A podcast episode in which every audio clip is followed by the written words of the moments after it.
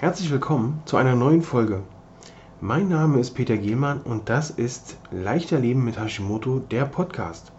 Ich freue mich, dass du wieder mit dabei bist, um hier zu erfahren, wie du leichter mit Hashimoto leben kannst. Und nun viel Spaß mit der neuen Folge.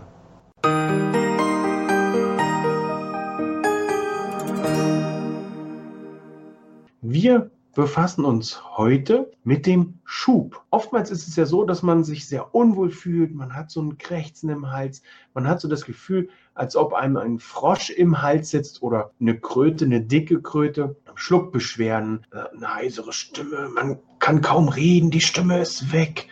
Es ist alles sehr trocken im Hals. Was ist also der Schub? Medizinisch gesehen ist der Schub also eigentlich eine allgemeine Entzündungslage deiner Schilddrüse. Dein Immunsystem greift hier mal wieder ein und sorgt für Unruhe. Hier sind auch dann oftmals die Antikörper sehr stark erhöht, sodass man das also anhand der Antikörper auch nachweisen kann. Was passiert hier? Was hast du für Symptome? Was kommt auf dich zu? Das variiert von Mensch zu Mensch. Manch einer verspürt keine körperlichen Beschwerden, dafür haut es ihn aber psychisch total aus der Bahn. Er ist äh, schlecht gelaunt, gereizt. Für denjenigen, den es körperlich mehr erwischt, der kann mit Halskratzen rechnen, mit Grippesymptomen. So ist es also nicht wirklich leicht festzustellen, bin ich jetzt erkältet oder habe ich einen Hashimoto-Schub? Die Stimme versagt, die Müdigkeit schlägt zu, Konzentrationsschwierigkeiten, also auch hier wieder äh, mehr in die Richtung Konzentration, Gehirn, was äh, passiert da oben? So ein Gehirnnebel kommt mit dazu. Die Verdauung meldet sich mit Durchfall und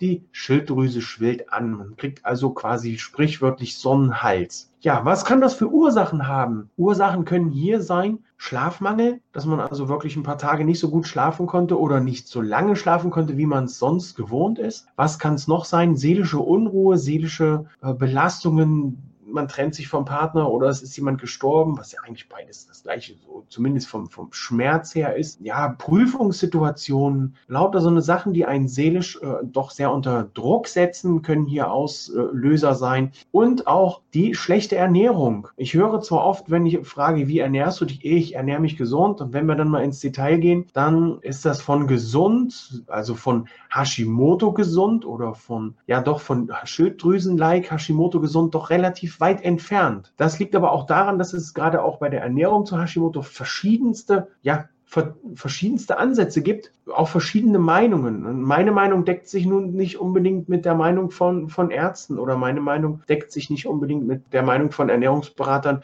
die du von der Krankenkasse empfohlen bekommst. Hier ist es also wirklich raus, gilt es herauszufinden, was belastet dich in der Ernährung, was belastet dich in den seelischen Zuständen, was belastet dich dass du nicht richtig einschlafen kannst. Vielleicht ist es auch alles ineinander verzahnt. Wichtig ist jetzt wirklich herauszufinden, was das Ganze verursacht und das dann auch zu ändern, umzusetzen. Alles klar, ich kann schlecht schlafen, weil also stelle ich das ab, ich gehe eher ins Bett oder ich sorge für ein angenehmes Schlafklima. Wenn du das allein nicht schaffst, schnapp dir Unterstützung aus der Familie oder such dir einen Profi, der dich dabei unterstützen kann. Zumindest was das Thema Ernährung angeht, ähm, kann ich dich hier sehr intensiv unterstützen und begleiten. Ansonsten kann ich dich auch herzlich, nee, nicht nur kann ich, sondern möchte ich dich herzlich einladen in meine Facebook-Gruppe, die auch dich unterstützen kann mit Hashimoto voller Energie und leistungsbereit. Lautet die, den Link packe ich hier noch mit in die Beschreibung. Ansonsten wünsche ich dir viel Spaß bis zum nächsten Mal. Bis dahin, alles Gute für dich. Tschüss, dein Gesundheitscoach Peter.